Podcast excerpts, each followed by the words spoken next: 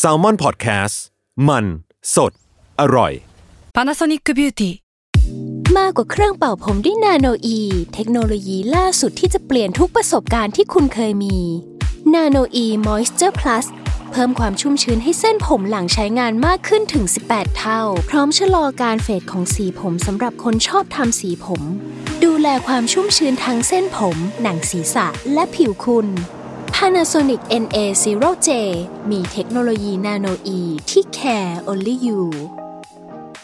Another day is here, and you're ready for it. What to wear? Check. Breakfast, lunch, and dinner? Check. Planning for what's next and how to save for it?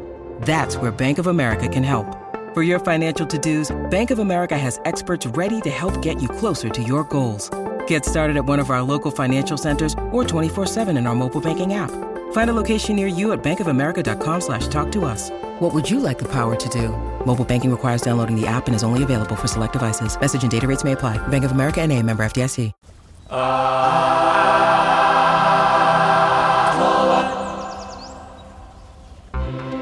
ครับสวัสดีครับ ขอต้อนรับเข้าสู่รายการ Art t o w a r d ครับ เรื่องศิลปะน่าสนใจร้อนจนเราไม่อยากเก็บไว้คนเดียวครับ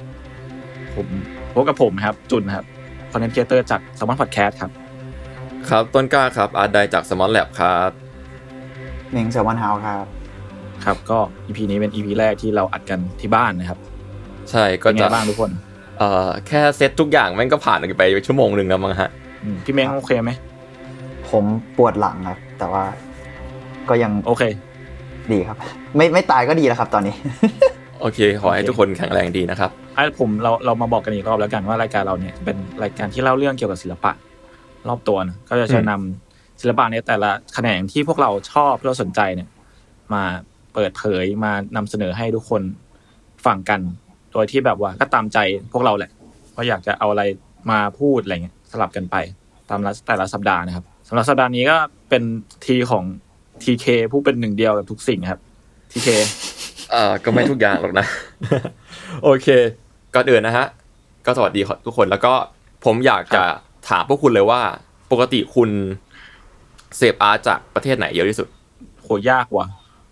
อืม แต่ถ้าเอารู้สึกว่าถ้าตอนเด็กๆอาจจะเป็นญี่ปุ่นมากๆ เยอะมากเลย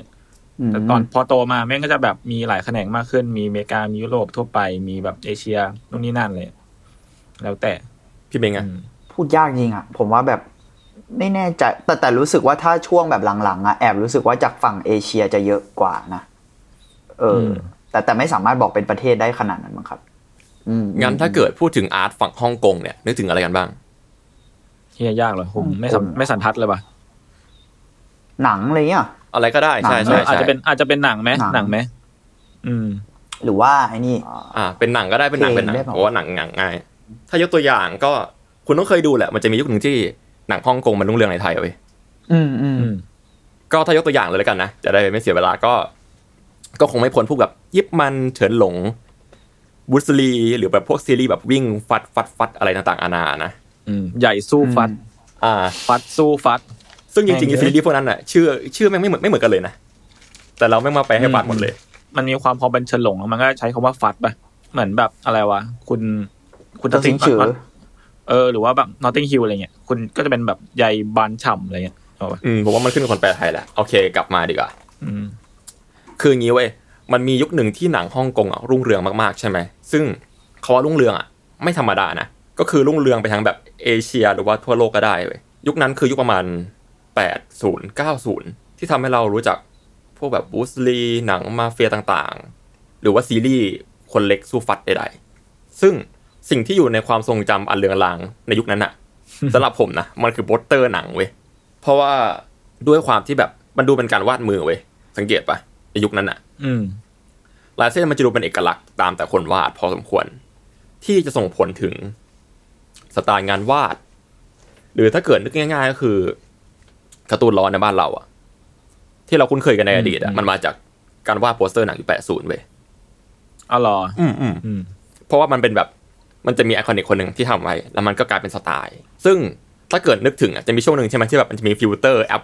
ของจากจีนอะที่เปลี่ยนคนเป็นการ์ตูนจากจีนอะ มันก็คือภาพล้อที่เราเรียกกัน ซึ่งภาพล้อมาจากโปสเตอร์หนังฮ่องกงโอเคอืมซึ่งในบรรดาโปสเตอร์หนังจำนวนมากนั่นนะมี artist คนหนึ่งเว้ยที่เรียกได้ว่าเป็น godfather ของวงการโปสเตอร์หนังฮ่องกงเลยอืมวันนี้เราจะมาพูดถึงเรื่องของหยวนไทหยงกันนะครับหยวนไทหยง อืม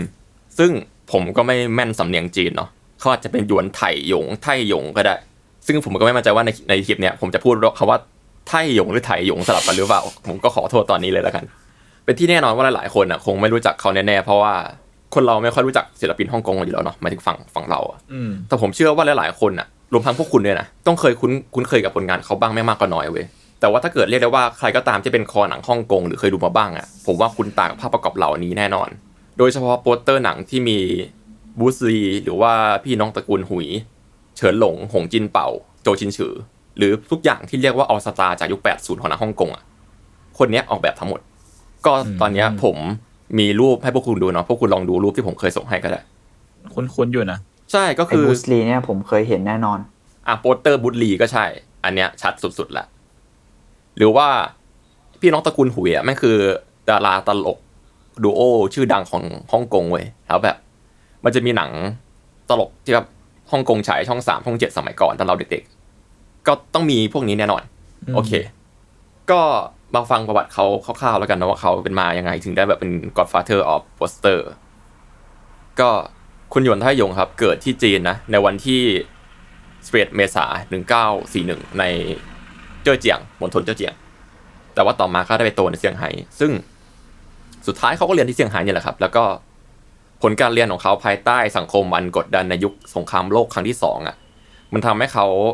ได้รับผลการเรียนที่ไม่ค่อยดีเว้ยซึ่งในระหว่างนั้น เหมือนกับพวกเราอะพอเรียนไม่ค่อยดีบางคนก็จะอะกูเองแหละ กูก็จะไปสนทางกับการ skill วาดภาพที่ดีขึ้นเรื่อยๆเว้ยเพราะว่าวาดรูปในเวลาเรียน ซึ่งเขาบอกว่า skill วาดรูปเขาดีขึ้นเรื่อยๆช่วงนั้นเพราะว่าเป็นความชอบส่วนตัวของเขาเพราะว่านั่นอะเป็นไม่กี่สิ่งที่คุณครูได้ชื่นชมเขาในเวลานั้นเว้ยเขาเลยตั้งใจวาดรูปมากอืมอืมเนื่องจากผลการเรียนของเขาไม่ผ่านเกณฑ์ที่จะได้เข้าเรียนต่อในชั้นมัธยมปลายได้ เขาก็เลยคิดว่า เออ เขาเก่งอาร์ตไหนๆก็ไม่ผ่านเกณฑ์ละ เขาลองไปสอบโรงเรียนศิลปะดู แต่ว่าใช่ครับเขาไปสอบไม่ทันครับอ้าวแตกทำไมอะไม่มีบอกไว้เขาบอกไว้แค่นี้เว้ยเออ ก็เลยกลายเป็นว่าเขาอะโดนพ่อทำโทษเลยเขาต้องย้ายไปอยู่ฮ่องกงกับพ่อเว้ยคือเหมือนกับคุณพ่อทำงานที่ฮ่องกงอะแล้วก็เริ่มทำงานเป็นเสมียนในโรงงาน ด้วยการแนะนำจากคุณพ่อแหละ ซึ่งตอนนั้นเขาวัยประมาณ 16 ปีแค่นั้นเองนะคุณพ่อก็ คิดประมาณว่าในเมื่อเรียนไม่ได้ก็ให้มาทำงานแทนแล้วกัน อย่างน้อยก็ได้เงิน แต่ว่านั่นน่ะถือว่าเป็นโชคชะตาของเขาเว้ยที่แบบส่งผลให้เขาเป็นแบบทุกวันนี้ ด้วยความน่าเบื่อของงานเสมียนน่ะ ที่เขาได้รับอะเขาจึงใช้เวลาไปกับการวาดรูปแก้เบื่อซ้ำๆมาตลอด 8 ปีที่เขาทำงานที่นั่น รวมถึงการที่ได้ได้มาอยู่เมืองฮ่องกงอะมันคือเมืองใหญ่เมืองเจริญในยุคนั้นเนาะซึ่งเมืองใหญ่เมืองเจริญอะสิ่งที่มีคืออะไร ป้ายโฆษณา ป้ายโฆษณาต่างๆ เยอะมากๆ เขาจึงใช้สิ่งเนี้ย เป็นโจทย์ในการฝึกวาดรูปของเขาตลอดเวลาเว้ยคือเขาฝึกวาดรูปแบบมีอะไรจับอะแล้วก็มีสิ่งผลักดันเล็กๆในตัวเขาคือข้าวไข่ข้นกุ้งฮะเนาะคือนานๆทีเขาจะได้กินทีอะเพราะว่าไม่มีเงินมากมายนะแล้วเขาหวังว่าสักวันอะเขาจะได้ทานข้าวไข่ข้นกุ้งได้อย่างสบายใจสักวันในวันที่เฮีปยระสบโคคตวารมการ์สำเร็ตูจนญี่ปุ่นเลยไอ้สัตว์เออเออ Specific เออไว้ในด้วยวันที่เหนื่อยๆเขาจะไปกินด้วยกูฮะเลยอ๋อรอรเอออรอน่ารักไอ้น่ารัที่กน่ามากรักใช่ใช่เออเออเออเออเออแล้วก็จนแล้วจนรอดครับ อย่างที่พูดเมื่อกี้ไข่คนกุ้งนะจริงๆเขาเขาเป็นคนน่ารักเว้ยดูในสักก็ดีรู้เลยว่าคนนี้น่ารัก จนแล้วจนรอดอะด้วยความที่เขาเป็นคนน่ารักอัธยาศัยดีอะของคุณหยวนเนี่ย ผมเรียกว่าคุณหยวนแล้วกันเขาจึงได้มาทำงานพิเศษแบบบังเอิญเว้ยเป็นผู้ช่วยนักวาดภาพประกอบที่ยองไฮสตูดิโอซึ่งถ้าเกิดผมอ่านชื่อผิดผมขออภัยครับ ผมไม่แม่นภาษาจีนมากๆ ซึ่งการที่เขาอยู่ที่เนี่ย ต่อมาเขาได้มาทำงานพิเศษเพิ่มอีกทีที่ Longman Press ในตำแหน่งวาดภาพประกอบหนังสือเรียนอืมอืมจนกระทั่งในปี 1966เขาก็ได้ทำงานที่บริษัทชื่อ Grand Advertising ก็คือถ้าผมเดาก็คงเป็นเอเจนซี่แหละ แต่ด้วยความที่เขาไม่มีวุฒิเกี่ยวกับการศึกษาด้านการเรียนศิลปะมาก่อนนะเขาจึงได้เริ่มงานในตำแหน่งแค่แบบพนักงานทั่วไปในแผนกศิลปกรรมอะก็คือเขาว่าแผนกศิลปกรรมมันก็คือเรียกได้ว่ากราฟิกทุกวันนี้แหละ แค่ว่าตอนนั้นมันเป็นการวาด อะอธิบายทุกคนก่อนเนาะเพราะยุคนั้นอะ งานโฆษณา มันจะเป็นงานวาดพวก print ad อะมันต้องวาดก่อนเว้ยถึงไปปริ้นต่อ เขาเลยเรียกว่าแผนกศิลปกรรม แต่ด้วยความ skill ความพยายามของเขาอะมันทำให้เขาไต่เต้าจากพนักงานแรงงานหรือถ้าเกิดพูดแบบภาษาเราก็คือ เป็นแบบกราฟิกตัวเล็กๆถ้าเกิดเทียบในยุคนี้นะจนตอนนี้เขาไต่เต้าจนได้กลายเป็น Art Director ใน Grand Advertising แล้วเว้ยในเวลานั้นอะเขาใช้เวลาทำงานในวงการโฆษณาไปประมาณ 9 ปี ซึ่ง ลูกค้าเขาในเวลานั้นก็เป็นพวกโรงแรมชื่อดังต่างๆ มากมาย เช่น โรงแรมแมนดารินฮิลตันอลิตาเลียอะไรอย่างเงี้ยเขาก็ดูเติบโตในสายอาชีพนี้มากอะนะเกิดอะไรขึ้นวะเขาถึงได้กลายเป็นนักวาดโปสเตอร์ อันนี้คือสิ่งที่ผมคิดตอนกำลังดูสารคดี เหตุเกิดในช่วง 1970 ครับ บริษัทหนังชื่อ Golden Harvest กำลังตามหาคนวาดโปสเตอร์หนังใหม่ โดยที่ตำนานสัสสัส brief ก็คือทำโปสเตอร์ที่ไม่เหมือนกับโปสเตอร์หนังที่ Shaw Brother คู่แข่งเขาอะที่เป็นเจ้าตลาดอยู่แล้วกำลังทำอยู่ ต้องอธิบายก่อนว่า Shaw Brother นี่คือเป็นเหมือนกับสหมงคลฟิล์มในยุคนั้นแหละมั้งก็คือแบบอีกอันหนึ่งก็ดูเป็น GMM อะ GDH อะไรอย่างเงี้ยมันดูแบบความแบบ big boss ของหนังฮ่องกงอะซึ่งแน่นอนว่าต่อมาก็ Golden Harvest ก็ยิ่งใหญ่ไม่แพ้กันหรอก ชื่อของหยวนไทหยงอะครับ ก็ถูกกล่าวถึง แล้วก็เขาก็ได้มาทำงานที่เขาอยากทำมาโดยตลอดนั่นก็คือการวาดรูปที่เขารักเว้ยผมถามพวกคุณเลยนะคุณลองคิดว่า ทำไมการหาคนวาดโปสเตอร์หนังที่ดูเล็ก ๆ แบบเนี้ยถึงได้กลายเป็นเรื่องใหญ่ทำไมถึงต้องใช้คนที่มีฝีมือขนาดแบบเป็นอาร์ตไดในบริษัทโฆษณาใหญ่มาทำหนังทุนสูงอะไรอย่างเงี้ยหรอหรือแบบโปรโมทเลยอยากโปรโมทเยอะ โอเค ผมจะอธิบายให้ฟัง คือย้อนกลับไปในยุคนั้นเว้ยยุคนั้นอะมันไม่มีเทคโนโลยีเหมือนในยุคปัจจุบัน การสื่อสารเพื่อโปรโมทหนังเรื่องหนึ่งอะมันแทบเป็นไปได้ด้วยความลำบาก มันไม่เหมือนทุกวันเนี้ย เช่น พวก trailer ครับ trailer teaser เนี่ย เป็นสิ่งที่หาดูได้ยากมาก จะมีฉายแค่ในโรงภาพยนตร์เท่านั้นถึงจะได้ดู trailer เว้ยนอกจากนั้นแล้วสิ่งที่ทำหน้าที่โฆษณาจริงๆคือ print ad หรือก็คือการโฆษณาผ่านทางนิตยสารหนังสือพิมพ์ และนั่นคือหนึ่งสิ่งที่ดึงดูดที่สุด ที่โปรโมทได้ทุกที่ทุกเวลา แปลงไปได้หลายไซส์หลายสื่อ นั่นก็คือโปสเตอร์ภาพยนตร์ ดังนั้นภาพโปสเตอร์หนังเรื่องหนึ่งในสมัยนั้นน่ะ จึงถือว่ามีความหมายมาก เป็นโจทย์ที่ได้รับหลักๆตลอดเวลา แล้วก็ยากมากๆด้วยก็คือ ในโปสเตอร์หนึ่งใบเนี่ย ต้องสร้างทั้งความน่าสนใจให้คนอยากดู พร้อมกับการเล่าเรื่องของหนังให้ครบครันด้วยเว้ยเพราะว่าคนไม่สามารถดู trailer ได้ อ๋อ มันมีเลยมันมีความแบบว่าตัวละครเยอะมี object เยอะป่ะในนั้นในรูปเลยทำยังไงก็ได้ให้คนเข้าใจหนังเว้ยใช่เพราะว่าอืมด้วยความแบบมันไม่มี YouTube ให้ดู trailer อะคุณต้องไปเห็นโปสเตอร์แล้วคุณแบบเดินมาเฮ้ยอยากดูอะจากรูปรูปนี้รูปเดียวอะมันดูเป็นศาสตร์ที่ใกล้เคียงกับโฆษณามากไม่คือ print ad ดีๆนี่เองเว้ย เออ นี่พอกลับมาดูรูปนี่ก็เลยแบบอ๋อ มันอาจจะเป็นสาเหตุหนึ่งที่ทำให้ element มันนี่ด้วยปะใช่อ่าใช่ใช่ต่อเติมโทษทีก็คืออมอืมถ้าเกิดอืมลองดูงานโปสเตอร์หนังอายุคนั้น มันจะมีความเล่าเรื่องอยู่สูงมากเว้ยแบบ บางเรื่องแบบมีตัวละครแทบจะเต็มแผ่นเลยก็มี อืม อืมสำหรับหนังเรื่องแรก ๆ ของ Golden Harvest เนี่ย ยังคงเป็นรูปแบบเดียวกับที่ Shaw Brother ทำอยู่ก็คือเป็นแบบโปสเตอร์หนังปกติทั่วไป แม้จะมีหยวนไทหยงเข้ามาก็ตาม จนกระทั่งบริษัทก็อนุญาตให้หยวนไทหยงได้ลองทดลองทำอะไรที่อยากทำดู เขาก็เลยได้วาดโปสเตอร์หนังในแบบของเขาดูเว้ยซึ่งปรากฏว่าผลงานของหยวนไทหยงอะเป็นสิ่งที่ถูกใจเป็นอย่างมาก เพราะว่าในตัวงานนั้นน่ะมีเอกลักษณ์ และก็สร้างความแตกต่างกว่าโปสเตอร์หนังของ Cherry Brother ที่ครอบครองตลาดในเวลานั้น ตัวอย่างหนังที่ดังๆของเขาก็เช่น ไอ้หนุ่มซินติงบุกกรุงโรมอะจูเวออฟดากอนหนึ่งเก้าเจ็ดสอง ซึ่งก็คือหนังของบุสเลียแหละ หรือเรื่องหนึ่งที่ดังมากในไทยในยุคนั้นนะ คือเรื่องเก่งกับเฮง อันนี้คือชื่อไทย ชื่ออังกฤษเก่งกับเฮงน่าจะชื่อ The Private Eyes หนึ่งเก้าเจ็ดหกอะ อันเนี้ยคุณคุณชื่อกระบี่ไรเทียมทานอืมอ่า ชื่ออังกฤษเท่มากเลยนะ Last Horror for Chivalry อะไรสักอย่างชื่อยากๆหน่อย แล้วก็อีกหลายเรื่องเลยอืมซึ่งเอาง่ายๆเว้ย ก็คือนับมาแต่ปี 70ถึง90นะผลงานโปสเตอร์ของภาพยนตร์กว่า 200 เรื่อง เป็นทีมือของเขาเว้ย ก็ พูดชื่อว่าดาราในยุคนั้นทั้งหมดอะก็ก็ก็เหมาหมด ซึ่งทุกเรื่องเป็นหนังทำเงินทั้งสิ้น คิดสภาพว่าแบบในเวลา 20 ปีเขาวาดไป 200 เรื่องอะนับเป็นบทบาทหนึ่งในยุคหนังฮ่องกงรุ่งเรืองถึงขีดสุดเว้ยอยู่ภายใต้ฝีมือเขาทั้งนั้นอะซึ่งโอเค ตอนเนี้ยผู้ฟังอาจจะนึกไม่ออกว่างานเขาเป็นยังไงเนาะก็จริงๆก็อยากแนะนำให้ลองไปเสิร์ชชื่อดู แล้วก็เดี๋ยวตอนนี้เราจะมาลองวิเคราะห์งานของคุณหยวนทยงให้ทุกคนฟังว่าว่าเป็นยังไงบ้างพวกคุณสองคนลองมองงานแล้วก็ลองวิเคราะห์ดูว่ามันเป็นยังไงครับ ในสายตาพวกคุณ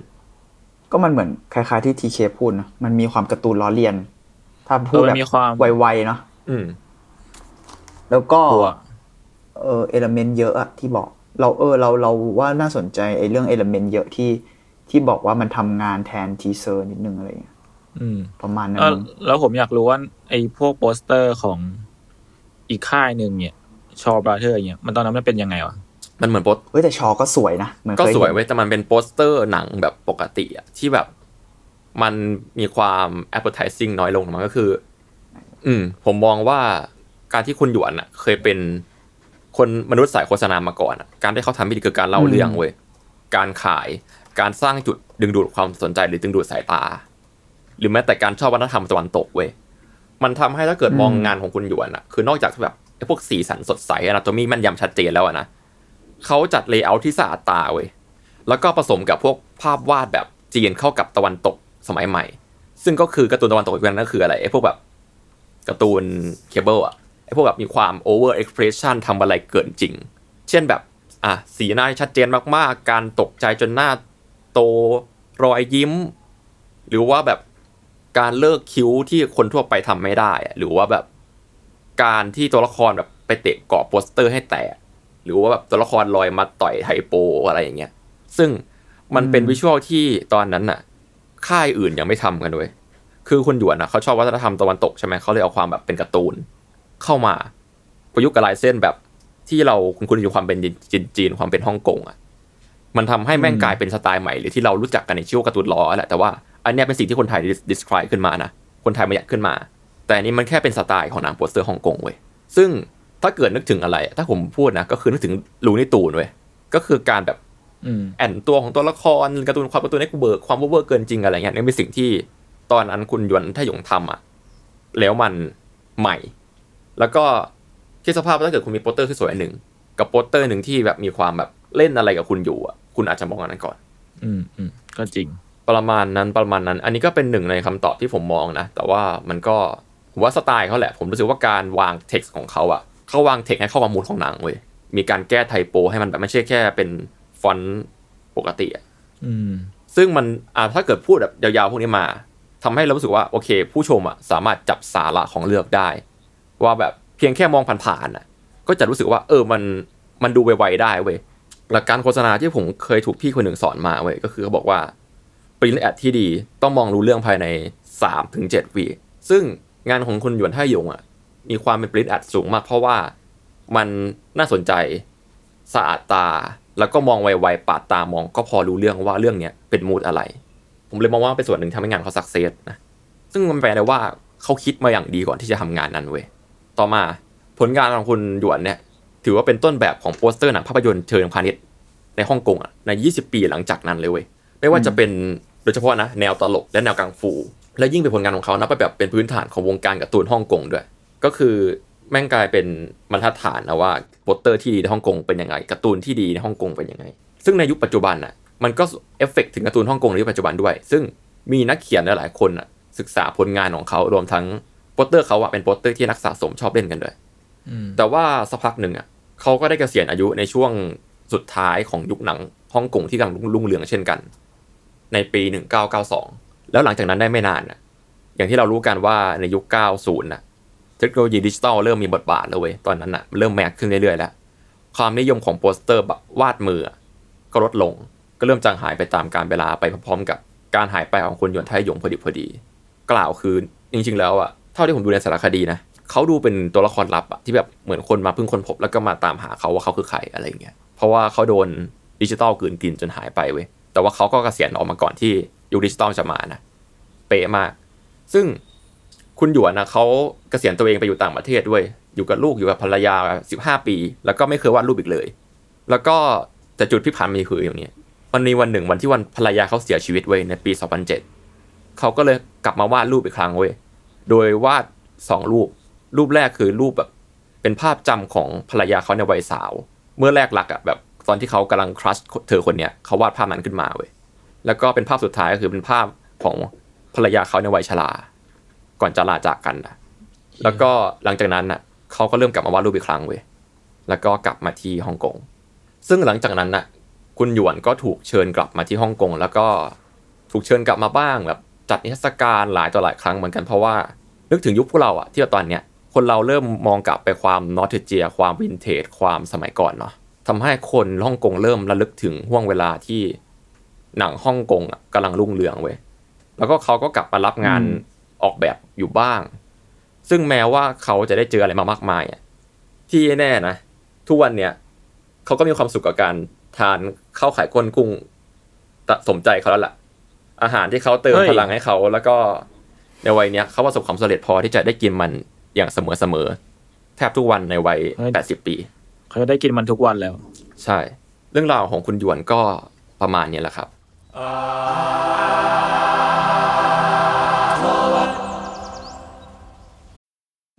need mealtime inspiration, it's worth shopping Kroger, where you'll find over 30,000 mouth-watering choices that excite your inner foodie. And no matter what tasty choice you make, you'll enjoy our everyday low prices, plus extra ways to save, like digital coupons worth over $600 each week. You can also save up to $1 off per gallon at the pump with fuel points. More savings and more inspiring flavors make shopping Kroger worth it every time. Kroger, fresh for everyone. Fuel restrictions apply.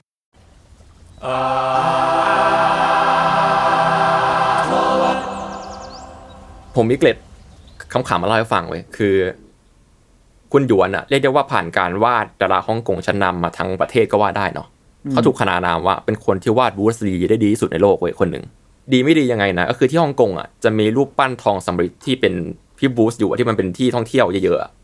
ซึ่งตอนแรกเว้ยอืมช่างปั้นยังไงก็รมไม่ได้เว้ยสุดท้ายอะทางการก็เลยเชิญคุณด่วนมาเป็นที่ปรึกษาในการปั้นเว้ยแล้วก็เชี่ยสักเซสสำเร็จกลายเป็นดีที่ว่ะท่องเที่ยวเลย ประมาณนั้น แล้วก็มันมีประโยคหนึ่ง คือผมรู้จักคุณหยวนจากสารคดีชื่อ The Potteries ใน Netflix นะ ซึ่งไม่รู้ว่าตอนนี้มันออกไปหรือยัง ถ้ายังไม่ออกก็ทุกคนลองไปดูกันได้นะ มันก็ได้หลายๆอย่างดี มันมีประโยคหนึ่งไว้ที่ คุณลุงหยวนเนี่ยเขาพูดติดตลกกับคนที่มาสัมภาษณ์ว่า ทุกวันนี้ แม้ว่าจะให้ปีกัสโซมาวาดโปสเตอร์ให้คุณ ก็ไม่มีใครสังเกต พวกคุณคิดยังไงกับประโยคเนี้ยอืมแซดนะจริงๆแล้วก็เศร้าๆอยู่นะผมรู้สึกว่าในความหมายของเขาคือมันรู้สึกว่า มันมันถูก มันมันเยอะขึ้นปะแบบมันหลายคะแนนขึ้น มันมีคนทำสิ่งแบบสิ่งนี้เยอะขึ้นจน บางทีมันค่ามันอาจจะน้อยลงหรือเปล่า ไม่รู้เหมือนกัน อืมผมหมายความว่า ผมรู้สึกว่าเขาอะเป็นคนที่รู้จักความเร่งรีบความรัชของโลกใบเนี้ยดีคนหนึ่งเพราะเขาทำงานโฆษณาเนาะมาก่อน ผมคิดว่าพอยุคสมัยมันเปลี่ยนอะสื่อมันเยอะมากๆเว้ยเหมือนเรื่องที่แบบอืมผ่านในฟีดข่าวเราอะไม่กี่วันเราก็ลืมแล้วมันก็จะอาจจะเป็นอารมณ์เดียวกับที่คุณหยวนพูดว่าแบบอาจจะไม่มีใครสังเกตก็ได้ เพราะว่ามันเยอะไปหมดเลย ยังไม่นับกับเรื่องที่แบบความปวดหัวความอะไรที่มากขึ้นในยุคทุกวันเนี้ยนะ ซึ่งคุณหยวนก็ไม่ได้พูดอธิบายประโยคนี้ว่าเขามีความเห็นว่ายังไงนะเขาแค่แบบยิงคำถามเนี่ยไปถามคนสัมภาษณ์เฉยๆอืมอืมซึ่งเป็นก็อันนี้เป็นประโยคแปลเปิดนะก็อยากให้ทุกคนลองคิดคิดดู ว่าเห็นด้วยไม่เห็นด้วยยังไง อืม แล้วก็สุดท้ายใครอยากรู้เรื่องราวของเขาเพิ่มเติมนะฮะทั้งเรื่องราวของอุตสาหกรรมหนังฮ่องกงเพิ่มเติมด้วย รวมทั้งวงการศิลปะ และก็ของสะสมนิดนิดหน่อยๆเนี่ยก็ไปดูสารคดีชื่อ The Posterist ใน Netflix ได้นะ ผมก็รู้สึกว่า นี่คุณขายของแล้วเหรอคุณ แล้วมึงขายคุณ Netflix บ่อยมาก คุณขายของมาหลาย EP นั่นแล้น่ะวสิเหมือนกันนะสปอนเซอร์ต้องเข้าแล้วนะครับ ผมดูสารคดี art ในโอ้โห Netflix แทบทุกอันเลยฮะนี่เป็นแผนการใช่ใช่โอเค เป็นแผนเออการแต่ว่าเรื่องเนี้ยคือปกติอะผมดูสารคดีหลายอันมาเว้ยอันอื่นจะแบบไปตามหาคนนี้ เราเรื่องมันมันเราเรื่องอะไรเงี้ยเรื่องเนี้ยแม่งดูอบอบอุ่นปน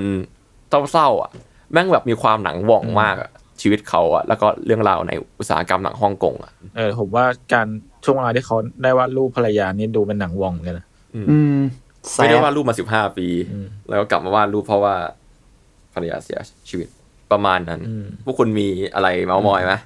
ไม่รู้ว่ะไม่ได้เห็นด้วยกับเขาขนาดนั้นนะหมายถึงว่า อืมๆจริงๆผมว่าประโยคนั้นแหละมันเป็นประโยคที่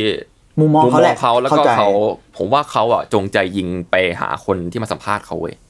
ว่าจะตอบว่าอะไร เพราะว่าอืมอืมตอนเขาพูดอะ ผมลืมบอกตอนเขาพูดอะเขาไม่ได้พูดแบบ แววตาเศร้านะเขาหัวเราะเว้ยผมก็รู้สึกว่า คุณลุงคนนี้ก็มีความรำลึกอะไรบางอย่างเหมือนกัน อืม เพราะว่าการที่เขาได้กลับมาในแง่หนึ่งอะแปลว่างานเขายัง matter ใช่ใช่หมายถึงว่า การที่เขากลับมาขนาดนั้นอะไรเงี้ยแล้วในที่สุดตอนนี้แม่งเป็น loop ที่แบบคนก็กลับไป nostalgia หรือ พอยิ่งหลากหลายเนาะมันก็มีช่วงที่ดิจิตอลกินอะไรไปเยอะ แต่ตอนนี้มันคมันนก็แม่งมีเลยเวลาโหยหาแบบหาหาแบบอืมสไตล์งานแบบนี้หรือเปล่าใช่ครับงาน อนาล็อกมากๆเลย ซึ่งก็ดิจิตอลอยู่ดีในแง่หนึ่งบางทีแบบ เช่นกลายเป็นไฟล์ลงคอมหรืออะไรก็ตามแต่แต่แบบพื้นที่ในการทำงานโอสกูบางอย่างมันก็กลับมาในรูปแบบใหม่ปะมันมันคือการเกิดใหม่อะเรารู้ใช่สึกมันอย่างนั้นผมว่ามันการเกิดใหม่กับการหวนรำลึกอะซึ่งมันสิ่งที่ดีนะคืออมใช่ใช่ใช่ผมเคยคิดว่าเรื่องราวอย่างเงี้ยอันนี้จะเกิดขึ้นในช่วงแบบดิจิตอลแล้วคนจะไม่กลับไปหามองกับสิ่งเก่าๆเว้ยแต่ว่าสุดท้ายคนก็กลับไปอะซึ่งพอคิดแล้วมันก็อบอุ่นดีเหมือนกัน ผมว่าดิจิการมาของดิจิตอลอะมันกลายว่ามันการทำให้คนไม่ลืมเขาในในอีกแง่หนึ่งนะอืมอืมถึงแม้ว่าเขาอืมก็จริงนะก็จริงอุตสาหกรรมหนังฮ่องกงจะเริ่มจางลงในยุคดิจิตอลก็ตามอะแต่ว่าช่วงนี้ผมไม่ได้ตามหนังฮ่องกงยุคใหม่แล้วอะผมเลยไม่รู้ว่าเป็นยังไงบ้าง มีใครได้ดูบ้างปะเออไม่ค่อยได้ ไม่ค่อยได้ตามเหมือนกัน ไม่ได้ตามกันหรอวะอืมคือแบบในช่วงเด็กๆอะผมได้ดูบ้างเพราะว่าอะช่วงนั้นมันดังเนาะมันฉายช่องสามช่องเจ็ดบ่อย แบบคุณยายผมก็ชอบบางทีผมก็ดูด้วยอะไรอย่างเงี้ยอือืมมอืม จริง ๆ เราโตมากับหนังฮ่องกงกันนะเราว่าแบบยุคพวกเราอะใช่ใช่ในตอนเราแง่ประถมเลยเรารู้สึกว่าแบบโคตรโคตรโตมากับหนังฮ่องกงเลยอะทั้งแบบอะไม่ต้องนับบ่วงตอนมหาลัยนะที่แบบคนเริ่มแบบตามหาอะไรที่มันสไตลิชขึ้นอะแต่ว่าก่อนหน้านั้นอะเราก็จะโตกับไอ้เฮียเฉินหลงนี่คือทุกบ้านเอออะทุกคนรู้จักเฉินหลงกับโจซิงฉืออะวุดลียังไงก็มาทุกหมดบ้านอะอืมอะอย่างน้อยผมเชื่อว่าทุกคนเออต้องเคยดูซีรีส์วิ่งฟัดอะสู้ฟัดสักฟัดหนึ่งอะ ต้องโดนสักฟัดแหละเออซึ่งซึ่งแม่งอาจจะจำไม่ได้ด้วยว่าแม่งคือคือเรื่องไหนฟัดไหนใช่ด้วยวะแม่งคือแม่งคือมีมีเฉินหลงวิ่งไล่อะไรใช่เงี้ยผมวิ่งจำหนีได้กับแค่วิ่งว่าไล่มีสองอเฉิย่านงหลงวิ่งอะอืมอืมก็จริง ๆ พอพูดอย่างเงี้ย เราก็นึกถึงสมัยก่อนเนี่ยเราว่าแบบตอนเราเด็กๆอะแม่งมีอะไรที่เราหลงลืมไปบ้างหรือเปล่าวะเอ้ยหนัง art เหรอดราม่าวะไม่ไม่หมายถึงแบบไอ้เรื่องแบบ culture สิเรื่องเรา culture นะ culture อ่า ผมจะอ๋อดราม่าทำไมล่ะ นั่นแหละ ไม่แน่ว่าเราอาจจะถ้าเรามองกลับไปอะเราอาจจะไปเจออะไรบางอย่างที่เรารู้สึกว่าเราลืมแล้วพอรู้รู้ว่ามันมีอะเราอาจจะได้อะไรกลับมาพัฒนาตอนเราตอนนี้ก็ได้เว้ยโอเคครับ ก็ Art World episode นี้ก็ประมาณนี้นะครับผมก็รอติดตามกันว่าสัปดาห์ต่อไปเนี่ย week ต่อไปจะเป็นใครมาเล่าเรื่องนะครับ สามารถติดตามฟังนะครับ Art World ได้ทุกช่องทางของ Smart Podcast ทุกวันพฤหัสครับผมสำหรับวันนี้ก็พวกผมสามคนก็ขอลาไปก่อนครับ สวัสดีครับครับผมสวัสดีครับ สวัสดีครับ